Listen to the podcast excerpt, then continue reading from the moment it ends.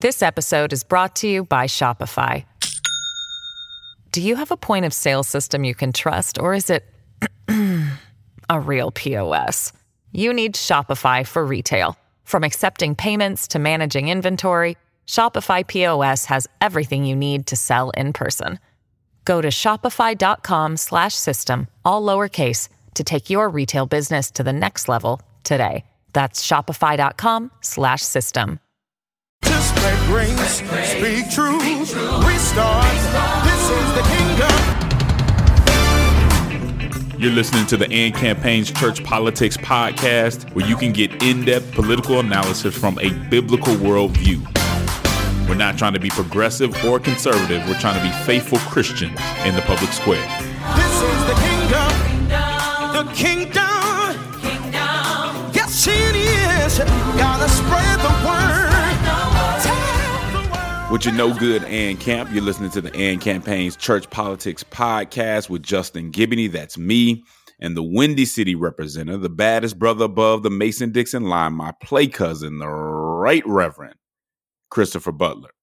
I promise you, Chris will be with us later in this episode. But for now, I have someone who's become a friend of the Church Politics podcast, which is John Richards Jr. He is a Morehouse man. He is a Howard Law social engineer. You can call him, he's many things, and you can call him many things, but don't call him an activist. He is an advocate. What's up, brother? How's it going? What's going on, man? It's good to be with you again, sir. Yeah, thanks for joining us, man. It is always a pleasure. Uh, the people loved our last episode, and we're kind of picking up on some of the stuff we've talked about before. Uh, and so, want to kind of get into this before we get into this conversation, which I think is going to be a necessary conversation. Uh, I want to talk about something that happened uh, this weekend. Now, as many of you know, I am a youth football coach. I coach eight youth football here in Atlanta, Georgia. Um, and one thing I can tell you is that unfortunately, when it comes to parents and even coaches, it gets really intense out there. Um, sadly, and I don't know if you heard of this before, John, you even have some parents who like vote, parents and coaches who vote on game. I mean, not vote, who bet on games with kids. And you almost get the feeling that folks are putting everything into what's going on in, in some of these games. And unfortunately, which I- sadly, I can't say that I'm surprised that this happened, although it's very unfortunate and regrettable. Uh, I think there's a brother who was in Dallas, Texas, somewhere in Texas, uh, Mike Hickman, who was killed after a youth football game. Uh, apparently, there was a dispute about the calls, and the two sides got into it, and someone had a gun and shot this brother uh, dead um, in front of the kids. Um, now the shooter, I think, is the brother of some, you know, football player. That you know, those specifics aren't what matters. But I, I just hope everybody that uh, can say a prayer and just make sure that you know that we all do a better job in any way that we can to to prevent things like this from happening. Any any thoughts on that, uh, John? Yeah, I think you know that's one of those situations, man. Especially in sports, uh, and you know, you as you as a coach, you know, especially as a former player, like the passion level of a lot of folks, um, including people who are in the stands, um, just generally gets to a level sometimes to where it's unhealthy for kids. Um, so I think that one of the things, especially when I'm dealing with with my son and, and other youth, is just trying to because I coach basketball. I played I played basketball, and I had to make sure that myself um, that I served as a good example for parents who are out there because there are times where I wanted to put you know my best player on their best player so that we could stop them from scoring, but that wasn't actually the spirit of what we're trying to do in terms of athletics. So as a believer, I think I try to make sure I'm modeling it for the parents so that it doesn't get to that level in terms of um, being able to have something like this unfortunate happen um, in this instance. Yeah, man. I mean, it, as a coach, it's all about the culture, and I think the culture does start with the coaches, then to the parents, and then to the kids. Um, I can say my my program. Shout out to the the Smyrna Seahawks. We really do focus on the culture. We really do. You know, we won the Association of the Year because we we don't do all that yelling at the refs and and all that other stuff. And so I would just advise, and I know those folks who who listen to this show who are probably coaches who or who definitely have children who are uh, playing in different sports leagues, youth leagues. Try to keep it easy. I mean, nobody's going straight to the NBA or NFL from any of this stuff. It's really it really is about maintaining a healthy environment. So I hope we all do that. I hope we all try to act as Christianly as possible in all situations, especially when we're in environments that there are children there, because I can't imagine the trauma that some of these children uh, went through uh, this weekend. So let's all say a prayer for that. Um, you know what it is. As always, I want to give a shout out to our sponsor, the Fetzer Institute, for supporting us in what we do and how we do it. So grab your Bible, get your mind right, and prepare to think not like a Republican, not like a Democrat, but like a Christian. Let's start off with some Bible. In Matthew 6, verses 14 through 15, Jesus is talking about prayer. He gives us the Lord's Prayer or the model prayer, and then he says this For if you forgive other people when they sin against you, your heavenly Father will also forgive you. But if you do not forgive others their sins, your Father will not forgive your sins. Forgiveness here, that term, means a sort of release. It disallows contempt for the offense. It clears our hearts and allows us to love someone who's hurt us or our community. It allows us to want the best for someone who's done something that, in worldly terms or in a cultural sense, is unforgivable. You see, forgiveness, true forgiveness, is rooted in God's grace. It's us reflecting what God has done for us. If we're unable to forgive, then we lack a true appreciation for the gift God has bestowed upon us. Forgiveness is an act of faith expressed in prayer. It impacts the heart and should be discernible in our words and actions. And keep in mind, this isn't about some type of quid pro quo or this for that. It's not a transaction with God, it's about the posture of our hearts. And this isn't to say that forgiveness is easy or that it's something that we are always automatically able to do. But we do have to keep in mind that we didn't earn God's forgiveness, and others don't have to earn our forgiveness. They don't have to apologize, repair, or restore as prerequisite for our forgiveness. In other words, our obligation to forgive is not conditioned upon their words or actions. There is a contradiction in us asking for our needs to be met without having a forgiving spirit. So we're commanded to forgive and to release others from contempt, from vengeance, from many other sorts of negative reciprocity. However, we also know that God is just. So forgiveness doesn't necessarily entail a cancellation of all consequences. It doesn't, it's not a rejection of temporal justice. We see that God forgave David with the whole Bathsheba episode, but David had to face some serious consequences in regard to his sins, as we see in 2 Samuel 12. So here's what I want to know. Here's what I want to figure out. And I think John, as the, the better theologian than I, can help me out. How does this principle play out or apply to our public witness? I want to apply this principle to real to a real situation, not for academic purposes, but to examine the real meaning of Jesus' words in relation to an issue that many of us have mourned and lamented. John, on February 23rd, 2020, Ahmaud Arbery was jogging through a neighborhood in your hometown of Brunswick, Georgia, and was followed by three white men who gunned him down. Uh, the man who actually shot him, my understanding is, and you can correct me, is was Travis McMichael. Now they've been uh, prosecuted and all those things, and you know the, it's gone federal. All this stuff has happened. We'll talk about all, I mean, we've already talked about the controversy in regard to the prosecution and your advocacy, the role that your advocacy played in making sure that there actually was a prosecution and that that moved forward. Here's my question for you. Being that you're a member of that community, that you've interacted with the family, that you're a black man. How do you see this forgiveness, justice tension applying to the conversation about uh, uh, how we should treat someone like Travis McMichael? Yeah, I think that this is one of probably the toughest scriptural principles to apply um, across the board when situations like this arise. When you lose a child in a senseless murder and you hear the murderer's words, you hear uh, some of their social media actions, and you you see the racist vitriol that that's being spewed by folks who are supporting them.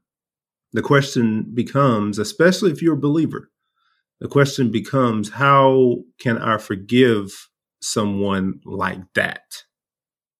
Like it's easy for you to forgive people that are in proximity to you, but it's much more difficult to forgive people who have wronged you in a way that can't be taken back because Ahmaud Arbery's not coming back. And his mom and his dad are grieving in very real public ways um, in many ways, like Emmett Till's mother did. So, how is it that we as believers navigate that tension that Jesus requires of us? That when Peter comes up to Jesus and trying to be bold Peter and be the Peter that says, I'm going to stand out from the rest of the crew in Matthew 18 and says, Hey, how, often should I um, forgive a brother who sins against me? He says as many as seven times. Like I'm gonna do it seven times. I'm gonna do it better than anybody else.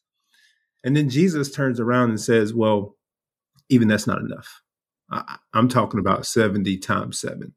And it's not to multiply that to get a final number. Jesus is saying that your forgiveness and the grace that you extend extend other people should be in alignment with the grace that I've extended to you. That was unwarranted. So how can you extend that same grace? But there's still this very, very real social tension that we've gone through in this country over 400 years of oppression, man. Um, and when we see white silence on other matters, then it's hard for us, especially when these incidents where there's race involved, it's hard for the community to move towards forgiveness when the injustice is so overwhelming on the other side of the scale. So I understand that real tension. But as a believer, as a pastor, um, I, I, I teach this tough text and I let people know that, hey, forgiveness is something that is a Christian principle that's a necessity of all Christians. Is this, is this in a gray area? It's black and white. And let me just say this forgiveness does not exempt consequences. Um, Travis McMichael is still in jail for life. Um, other people who have done um, heinous acts are still going to be um, judged rightly by the system and by God. But ultimately, the forgiveness isn't dependent upon the justice that's been um, been warranted. I think that what we need to do is move towards forgiveness with the in, in light of the fact that justice has still occurred. But how do we move towards that that forgiveness? I think that's what we're going to get into. Mm-hmm. No, that's real. And the reason I bring up Travis McMichael because I'm trying to bring him an example where someone rightfully is seen as, I mean, just doing something awful, right? And and to your point, the racial tension surrounding the whole conversation, the actions of him and people surrounding that conversation makes it very hard to do that. But I haven't heard anyone because we can all talk about how justice must be served. And, and you know way better than I do what it takes to get that done and how important justice being served is. But Christians can never forget the forgiveness side of that. And I think Travis McMichael, because of what he's done and the ugliness of it, the just the horrific nature of it, calls us to say, even in this case, what does that mean? How do we how must we or ought we as Christians react? Because we look at someone like Travis McMichael, n- there's no need to downplay what he did. I think to downplay what he did is an injustice within itself, right? To to find excuses or to make it look like it's not that bad. That's certainly not what we're not that's certainly not what we're doing here. But even with what he did, what does God and what does Jesus' example tell us? I think it tells us that Travis McMichael isn't just a political or cultural abstraction. That he's not, he can't be looked at by Christians just as a racist, even if his racism might have caused him to commit an awful crime. I, I think it tells us that we have to see him as more than that, right? That that Travis McMichael is an image bearer. That his life, even when he's in prison for life or whatever, that that life still has value. That whether we want to do it or not, whether it's easy or not, that at some point we have to recognize. And one thing that I think about too, like how do we find compassion? How do we find because it's not just about forgiveness. It's also in understanding humanity, understanding brokenness. There's also a level of compassion that has to come with it. You can't really forgive somebody and have zero compassion for them.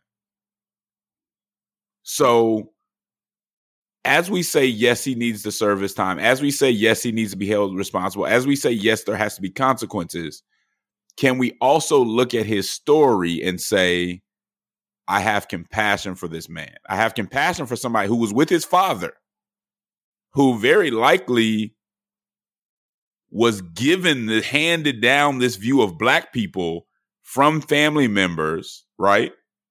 From people who were the closest to him, from people that he trusted. He gets this world view that is flawed, that is evil, that is wicked but that he didn't necessarily ask for that he kind of got honestly.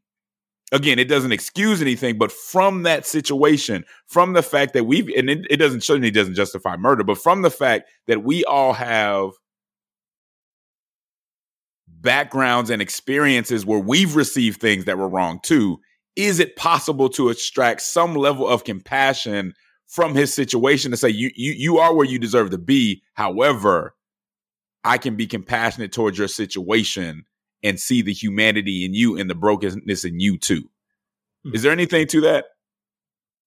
Um, you know what, Justin? I think that we really need to think about this idea that if God's grace was good enough for the Apostle Paul and sufficient enough for him, then his grace is sufficient enough for Travis McMichael.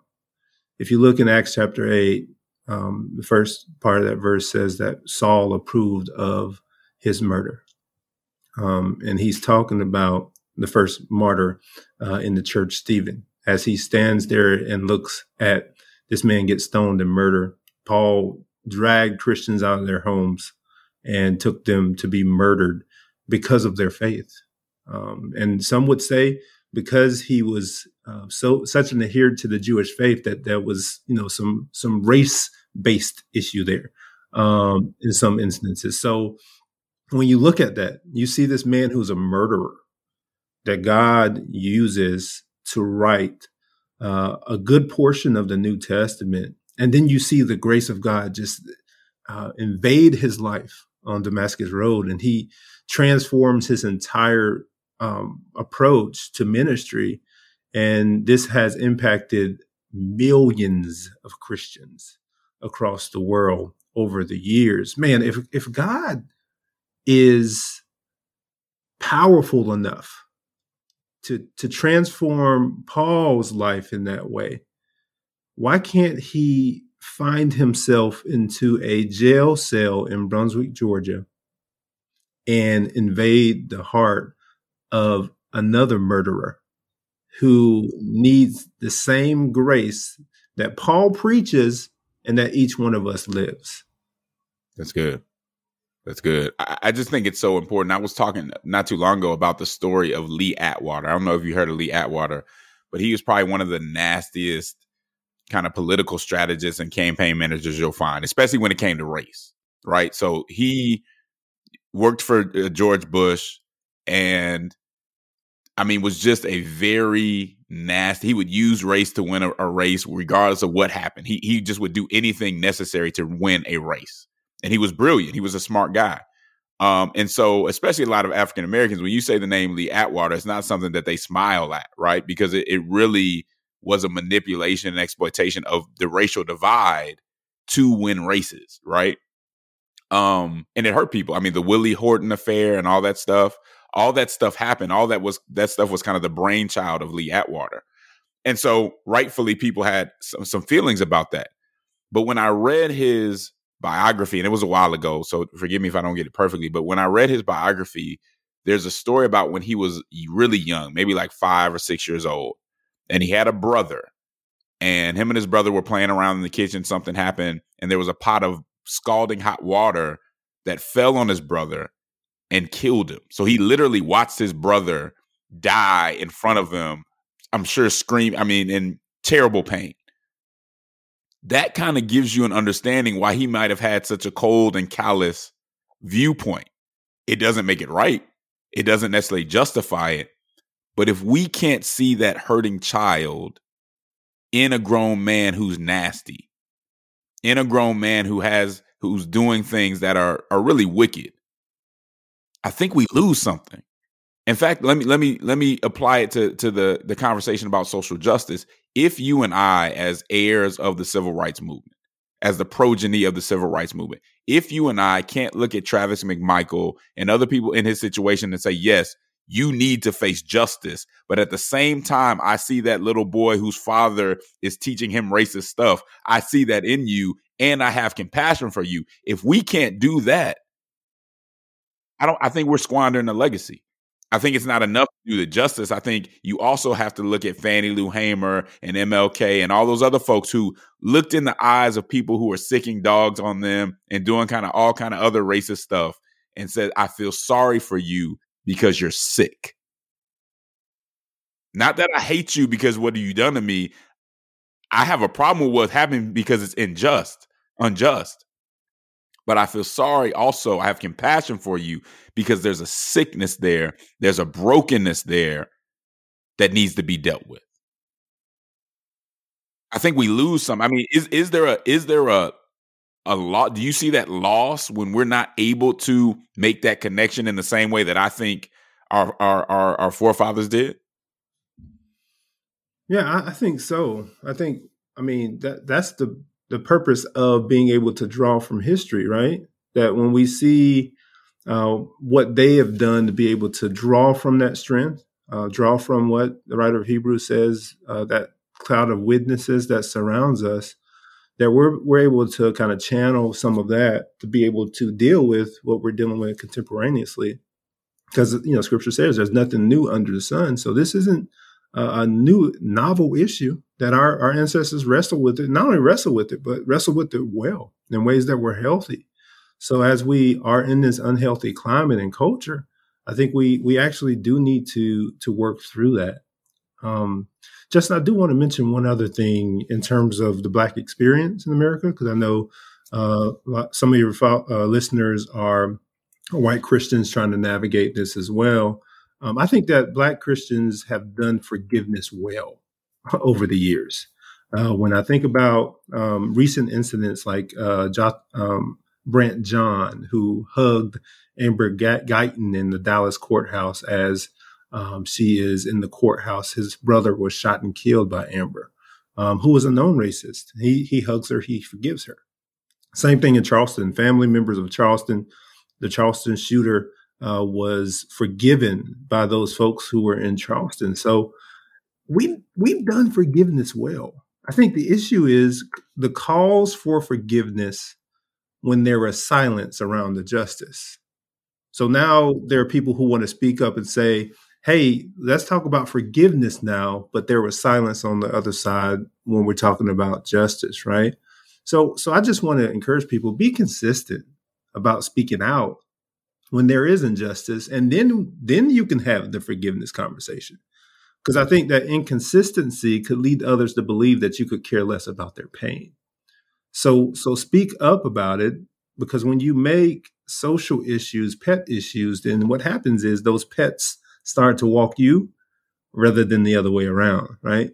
So I think that when we are engaging other believers about forgiveness, we definitely need to make sure as AND Campaign always does, that this is a both and issue. You're not either on team forgiveness or team righteous eh, indignation. Like we need to have both of those feelings present with us. And I think that's important for everybody to understand we talk That's a great point. In fact, putting the forgiveness before even really dealing with the justice is often a cop out. It's often a way to not deal with the justice conversation at all at all. And we do see this sometimes from Christians on the ideological right, where it's like, hey, just focus on the forgiveness. The justice doesn't really matter. Well, I we can go. We probably don't have time today, but we can go in, into the Bible over and over again. Whether you want to look at Amos, Jeremiah, Isaiah, and the justice does matter. How people are treated, making sure there's not partiality in the courts does matter. So let me say this: if you use, because that's certainly not the point of what we're trying to do today, if you use the forgiveness to ignore the justice, then you lose the whole spirit of even what we're talking about altogether. It's in a totally different spirit of what we're saying. And this doesn't just apply to Travis McMichael, right? This applies to a lot of different people. This is just one example that I think a lot of the people that we're talking to today can identify with. But maybe you need to find forgiveness in your heart for a doctor that's doing abortions. Maybe you need to find forgiveness in your heart uh, for a parent who uh, has you know had their child go through a you know a, a same you know a, a transgender surgery. Maybe you need to be able to find that compassion for other people who you see as completely evil. So i think that's an excellent point. And, and here's what i want to suggest and i'm i'm going to commit to doing this the AND campaign is going to find the information for Travis McMichael. And what we're going to do is we're going to give people that information and ask you to consider writing him a letter uh, saying that, you know, and, and just sharing the gospel with him. Telling him about Jesus, telling him that he can be white clean, telling him that he can be forgiven. Um, I think that would go a long way. If not necessarily for him, it could save his it could save his his soul, right? But also, I think it's something that we all need to do because a lot of us, a lot of folks who listen to this, and they should have had a huge problem with that murder. Uh, we're really hurt about it. But if we're gonna be, if we're gonna learn from the past, if we're going to improve, if we're go- gonna be who's who God's called us to be, we've got to be able to have both. We got to be able to do both things and live within that tension. I'll let you take us out. Yeah, I think that would probably be one of the toughest letters that I ever write. But I'll I'll certainly make a commitment to write that letter, being that it's so close to home, being that I've worked closely with the community down there and knowing the pain that's present. Um, certainly am going to take time to write that letter and make sure that my heart's right, make sure that I understand that the gospel is important, but also helping him to understand the pain that he's caused. Um, not in a way that's con- condemning him, but um, demonstrating to him that God's love can overcome all of that, and God's grace is certainly sufficient enough for him. Um, so hopefully, um, we're all able to uh, get those letters out to him, and I do pray that that that God will uh, work on his heart and the heart of the other two men um, who committed this heinous act, but also continuing to pray for the family and my community as we continue to deal with um, deal with this probably for the next decade, two decades, however long it takes uh, for them to continue to heal. Yeah, that that's that says volumes about about you, brother, and about your faith. And I and I would say this to folks, even if it's not Travis McMichael for you, there's someone someone out there that you need to forgive and you need to share the gospel with. Consider doing that. We'll be right back on the Church Politics Podcast. This episode is brought to you by Shopify. Do you have a point of sale system you can trust, or is it a real POS? You need Shopify for retail. From accepting payments to managing inventory, Shopify POS has everything you need to sell in person. Go to shopify.com slash system, all lowercase, to take your retail business to the next level today. That's shopify.com slash system.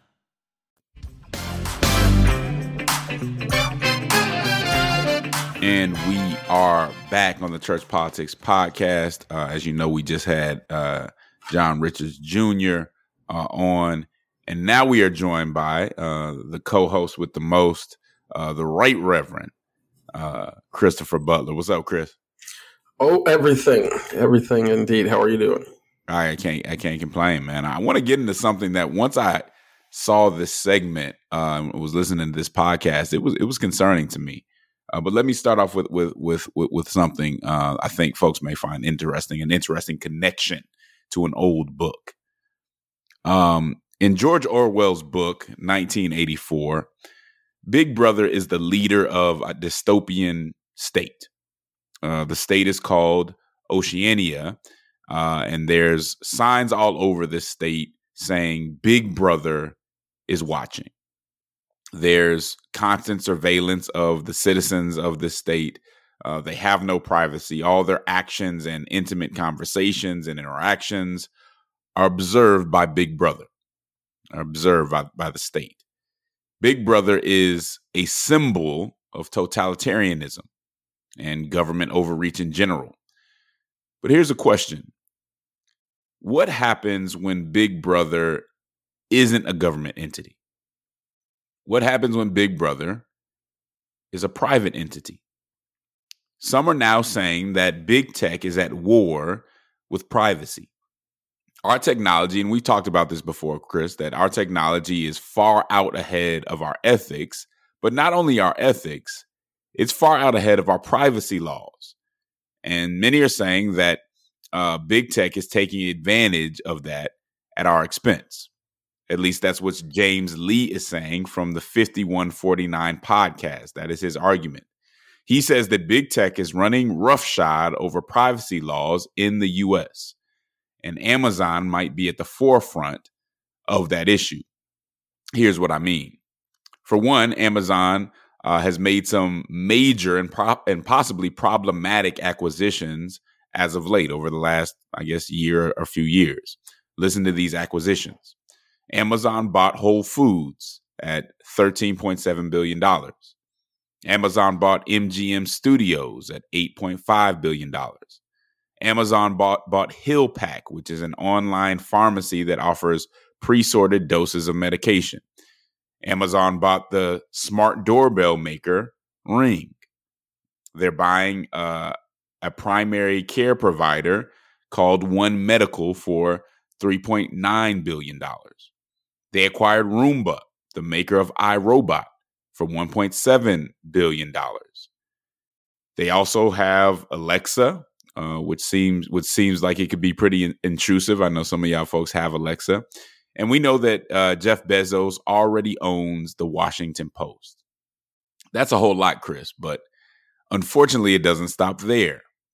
Amazon Web Services designed a computer cloud for the CIA and facial recognition systems for law enforcement. The obvious concern here is that Amazon is Big Brother, that they're omnipresent, that they'll know our diets, they'll know our activity within our homes, they'll know who are who people who are coming to our homes, they'll know about private conversations, health records, and so on. That's a lot for one entity to have access to. And 81% of Americans believe the risks associated with companies creating this type of data outweighs the benefit. 79% of Americans are worried about how the data is used. And that's the tension. The tension, Chris, is between privacy and convenience. And, the, and although the majority of Americans seem to be worried about this issue, it doesn't seem like our politicians are all that worried. At least their actions don't prove that they are. Europe has a uniform, comprehensive privacy law. Does the United States? Absolutely not. And if the closer the, you look at it, the more clear it is that we are simply not protected, that we simply do not have sufficient legislative protections to make sure that our, that our information is being used properly, or in some cases, not used at all. And so, Chris, just want to hear your thoughts about these acquisitions, about the tension between privacy and convenience, and the lack of action from our legislative branch. Yeah, you know, it's um, it's interesting when I was uh, checking out the um, the podcast and uh, doing a little bit of research. I was actually reminded um, a few years ago, you know, I I, um, I consulted on the mayoral campaign uh, for Bill Daley, who was, uh, you know, he's been involved a lot in government. He was the Commerce Secretary under Clinton. He was Chief of Staff to Obama. Uh, he was also the president of SBC Communications. Uh, and we were around the campaign office uh, one time. We were talking about privacy as it related to um, red light cameras in Chicago uh, and like government overreach and you know that kind of thing. And I remember he kind of laughed and said, "If you think that the government uh, is the one that you need to be concerned about when it comes to privacy, you're silly." Um, and you know he he kind of left it there, but he was certainly intimating that it's the private sector that really has. Uh, you know, that really needs to be watched in terms of uh, protecting privacy. And so, you know, to see all of this uh, unfold, you know, you, you look at it. I remember, you know, there was one of the, I tried to find it, I couldn't find it, but I remember at one of the Amazon releases recently, they actually did say, uh, you know, maybe the quiet part out loud, that they wanted to make Alexa omnipresent in people's lives. Um, and, you know, to me, that's scary. Like, I, I think about all of those different connections. Like, I didn't realize until this podcast that Amazon actually owned Ring. Um, you know, all that stuff uh, went together does create a little bit of a situation that certainly uh, needs to be checked. And the thing that that I sort of think about the most is that uh, these new questions and new uh, issues, new things that we have to deal with in our world, um, it just reminds me or, or makes me realize that we need to, in order to deal with those, we have to form like new coalitions and work together in new ways. And that's going to require um, some mastery over some old issues uh, that we talk about a lot on this podcast. Um, and that gives me great pause. Like if, if we can't figure out how to build coalitions uh, that are a little bit more um, cross regional, uh, you know, transpartisan, um, you know, uh, multi ethnic and multi multiracial. Those are the types of coalitions that will be needed to actually do stuff on these new questions. And if we can't figure out how to do those things, we're going to be um, all of us left holding the bag as you know corporations like Amazon. But, but invade, this, invade the privacy and then go into a whole lot of other stuff. Here's my problem with what you're saying right now. You haven't answered the big question, which the big question is who can we blame this on? Is this Republicans? Is this conservatives' fault or is it progressives' fault? That's all that matters in our politics, right? Who can we? blame? Because everybody comes to us like, how could you ever say anything about progressives or conservatives? The other side is so bad. We're so worried about who we can blame stuff on that we don't notice that there's so many things that are very important that we're not getting done, that nobody's getting done, and that we're so far behind, especially when it comes to the technology. You said it. This needs to be checked. But the question is, how do you rein it in? Can we rein it in at, at this point? And and and and if you have such a divided government again, is that possible at all? But I interrupted you. Keep going. No, I mean, I think you you made the. I mean, you're making the, the exact point. There, this is one issue, but I think there are a number of issues. Maybe we do a podcast on that at some point where we literally have have gone so deep into this sort of partisan, uh, you know, culture war, whatever you want to call it, that everything that doesn't fit nicely into that framework, we just ignore it, right? Mm-hmm but and and a lot of those things are actually the things that are pulling our um, that, that really are threatening our democracy, threatening our culture in like these interesting and, and probably really critical ways. And we literally don't even discuss them in government, don't really discuss them that much in culture because they don't fit that framework and we don't really know how to talk about it. No, that, that's real. I mean, we, we need a paradigm shift if we're going to be able to deal with this. We need leaders who are, are who are going to step away and say, "Man, I gotta." We can talk about the partisan stuff later. We've got a job to do. Because this is really serious. The, the, issue here is, especially, and it's not just Amazon, right? We're, we're talking about Amazon now. I just got an Amazon package not too long ago because of the convenience of Amazon and how quick stuff comes. Sometimes, like, man, I need this. I don't, I can't go get it uh, immediately, but I can get it tomorrow if you know if I go to Amazon. That convenience is compromising privacy. I mean, and and, and we all have a, a a role in that to some extent. The question here is it's not necessarily a, a monopoly that we're seeing here, but I think everybody can admit that one or two companies having this much power is just not good. Uh, one thing that uh, G.K. Chesterton always talks about is you never want government to be st- too strong, and you never want private business to be too strong. In some ways, those two should balance each other out with the with the people really having the control. But when you have an organization like this who is somewhat woke, they'll say the right stuff. They'll probably fund some social justice stuff. But if you look how they deal with their employees and just the way they're going, you know, what they're buying and and and how they're going about this, it really is concerning, if not scary, to say, wait, where is this going? And how do we tamp down on it? How do we get this in check? It's really interesting, especially because these corporations, you know, like you said, like they are, they they're just like you know, sort of culturally liberal enough to keep cultural, uh, you know, liberals and progressive uh, happy, but then they are corporations. You know, a lot of them are sort of like anti-union, and um, you know, they have all these you know big time investors, and so they it, it scrambles that framework and it keeps everybody at bay.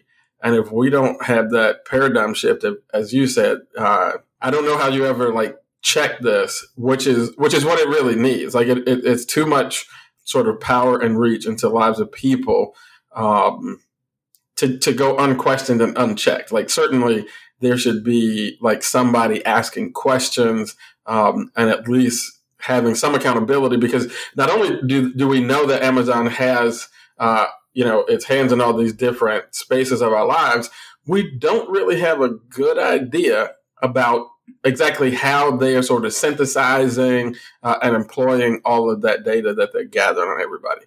Uh, and, and, that's not even asking yeah. question. And that's not even talking about lobbying dollars. And so that's an, obviously another big part of having any legislation. Do we have people in office with the integrity not to be worried about the money that somebody's putting out for lobbying, but actually to do the right thing, even when somebody has this much. I mean, look at the numbers of how much they're buying these companies for. You know, they can put a lot of money into uh in, into lobbying, which who in the world, why in the world would they allow or support this kind of privacy act that would actually hurt some of the things that they're trying to do? Which I don't even know if many of our lawmakers are are informed about what they are exact exact what exactly they're trying to do. So it presents us with a huge problem. I'll let you take us out though, Chris. Yeah, I mean, I, I, I think it does present us with uh, a major problem, and you know, Scripture in, encourages us to be wise as serpents, um, innocent as doves, but wise as serpents. And I, I think uh, for those who are discerning, um, this is one of those issues that we should be asking questions about, should be urging our um, uh, congressional representatives uh, to to begin to look into, and um, you know, hopefully there can be some traction on this because it's it's something that's serious, but it, it, it will take folks who can think about it and speak about it outside of the uh, sort of bifurcated political framework that we usually are engaged with. Yeah, maybe we can think about how our consumerism and our longing for convenience is putting us in a bad, bad situation. We will be right back on the Church Politics Podcast. Are you too progressive for conservatives and too conservative for progressives? As a Christian, do you find yourself feeling politically homeless? If so, then you're not alone. Listen, this is Justin Giboney, president of the AND campaign. And if you're a Christian who doesn't know a whole lot about politics or someone who knows a good deal about politics but wants to be more faithful in the public square, then you have to read the AND campaign's book, Compassion and Conviction. The AND Campaign's Guide to Faithful Civic Engagement that we publish with InterVarsity Press. Whether you just want to understand the relationship between church and state, why Christians should engage politics at all, how Christians should engage partisanship, politics and race, advocacy and protest, or even civility, this is the book for you. It's very much Bible centered, it's Bible study and small group friendly. There are questions and exercises after every chapter that give you a framework for engaging politics in a biblical way. So, if you want to do it in a better way, get our book, Compassion and Conviction The AND Campaign's Guide to Faithful Civic Engagement.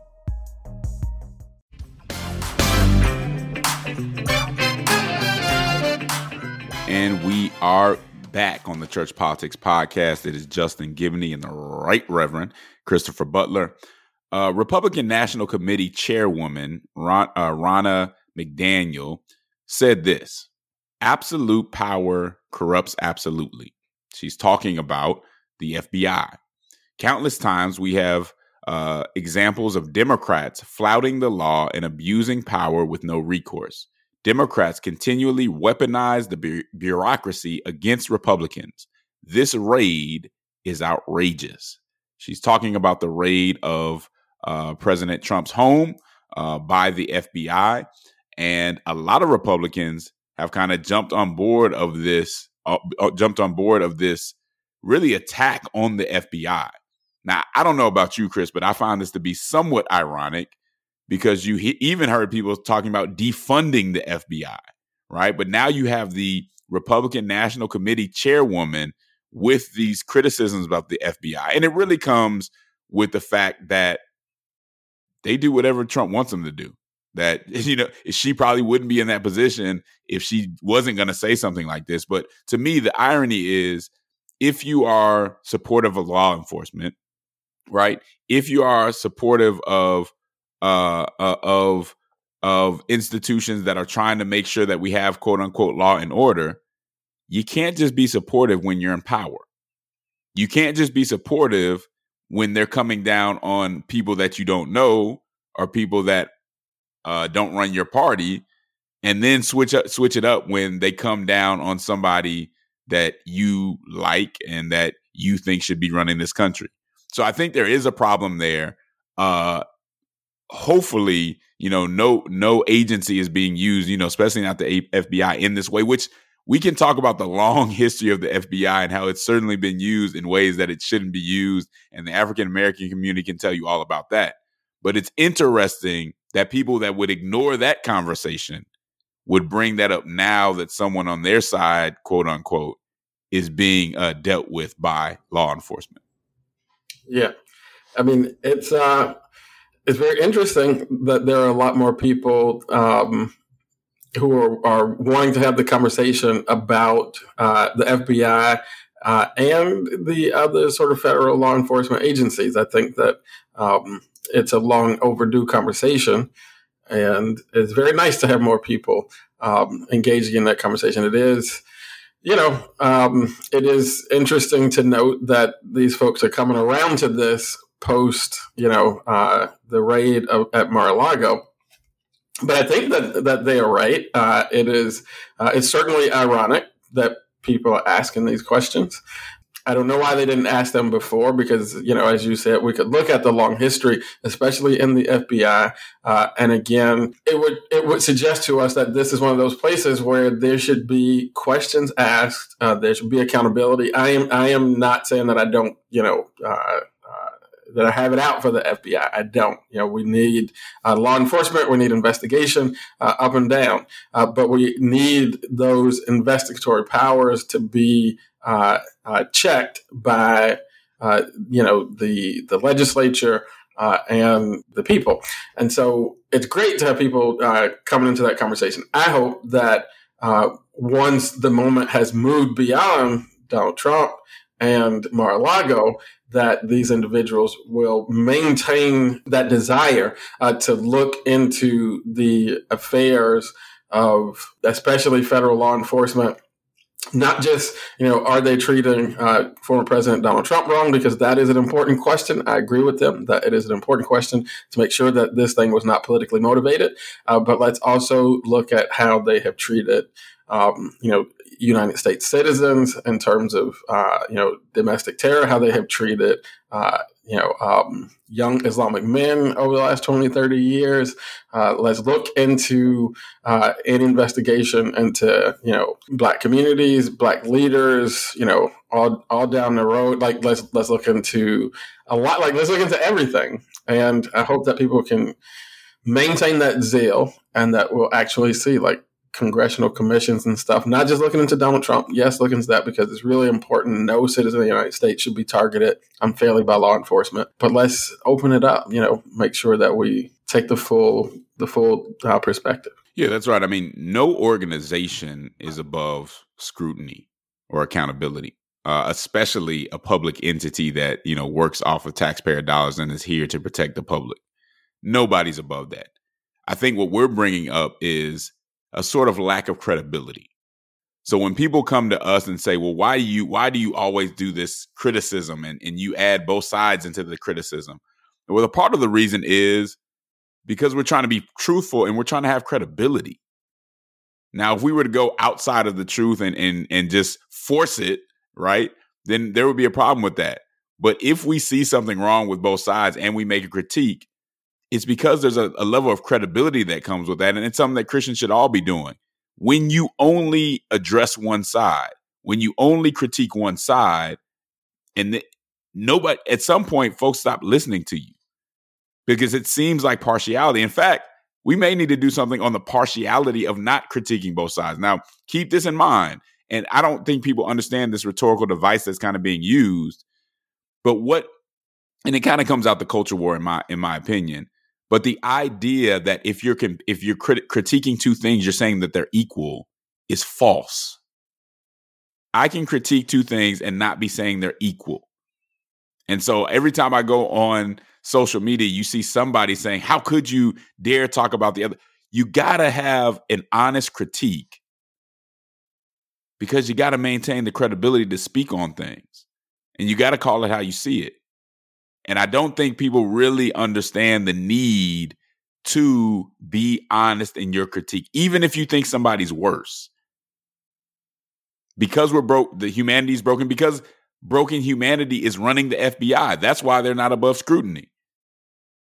But at the same time, if you don't feel the same way about them when they're going after progressives as you feel when they're going after conservatives, then don't be surprised when nobody's listening to you. Or don't be surprised when you sound like a hypocrite. Chris, you can take us out, man. No, that's real. I, I, I will say that you know uh, nothing in, in and what I'm saying today, and, and nothing in, in what I think about accountability for the FBI would uh, support the kind of thing uh, that we saw in Ohio, and that people are suggesting a little bit uh, in social media, uh, which, which is actually physically attacking uh, law enforcement officials, right? The, the guy went uh, to the uh, FBI uh, offices, tried to breach the, the office with a nail gun and uh, and a rifle. That is not how you hold the FBI accountable. Um, you you hold the, the FBI accountable accountable through uh, you know the the Congress uh, and and the other uh, means of government that we have. And so this is this is not an appeal to violence. In fact, uh, this is a, an appeal to nonviolence. Uh, and we should not. No one should attack uh, law enforcement officials in the name of holding them accountable. That's not how you get that done. Um, you know but we do need to uh, have this accountability. Uh, we can't just have it when it's when it's folks we like. Uh, we need to have it on both sides. And, and, I will say just as a final piece like that is why I, I, I said it earlier a little bit in jest um, but it is I'm, I'm really serious about the fact that like there needs to be accountability even on this uh, Mar-a-Lago um, raid right? I said it I think on the previous uh, podcast, once we know what was retrieved and, and all of the details, some of it has come out, but once we know the seriousness of what uh, was gained through that raid, uh, we'll be able to to judge if it was something that that that should have been done. Because again, uh, this is we cannot uh, downplay the fact that the FBI raiding the residence of a former president of the United States uh, is a huge deal. That that's a huge, huge deal. Um, and if it if it comes to nothing, it is going to leave um, a bad taste in my mouth uh, in terms of how you know we use these uh, federal law enforcement agencies. So uh, accountability is real. It needs to be there in, in this Mar-a-Lago situation and in all uh, other situations. Yeah, again, we're talking about committee hearings and investigations, not vigilante justice or whatever somebody else might bring uh, to the conversation. That is not uh, what we're trying to get at. Well, that's another episode from the Church Politics Podcast.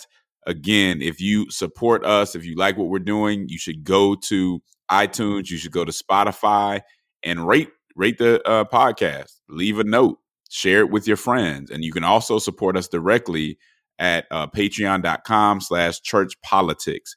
We need y'all to become a part of this movement. If we're going to have more content, if we're going to do this more often, we need your support. So continue to support us. We appreciate y'all. As usual, and camp, there's a cross that neither political conservatism nor progressivism is fit to bear. There's a civic hearing in need of faithful witnesses who love social justice and won't surrender the truth to be loved by the world politic with the boldness and compassion of Jesus Christ. Until next time, man, Kim. I'll let you. Oh, Lord. I said,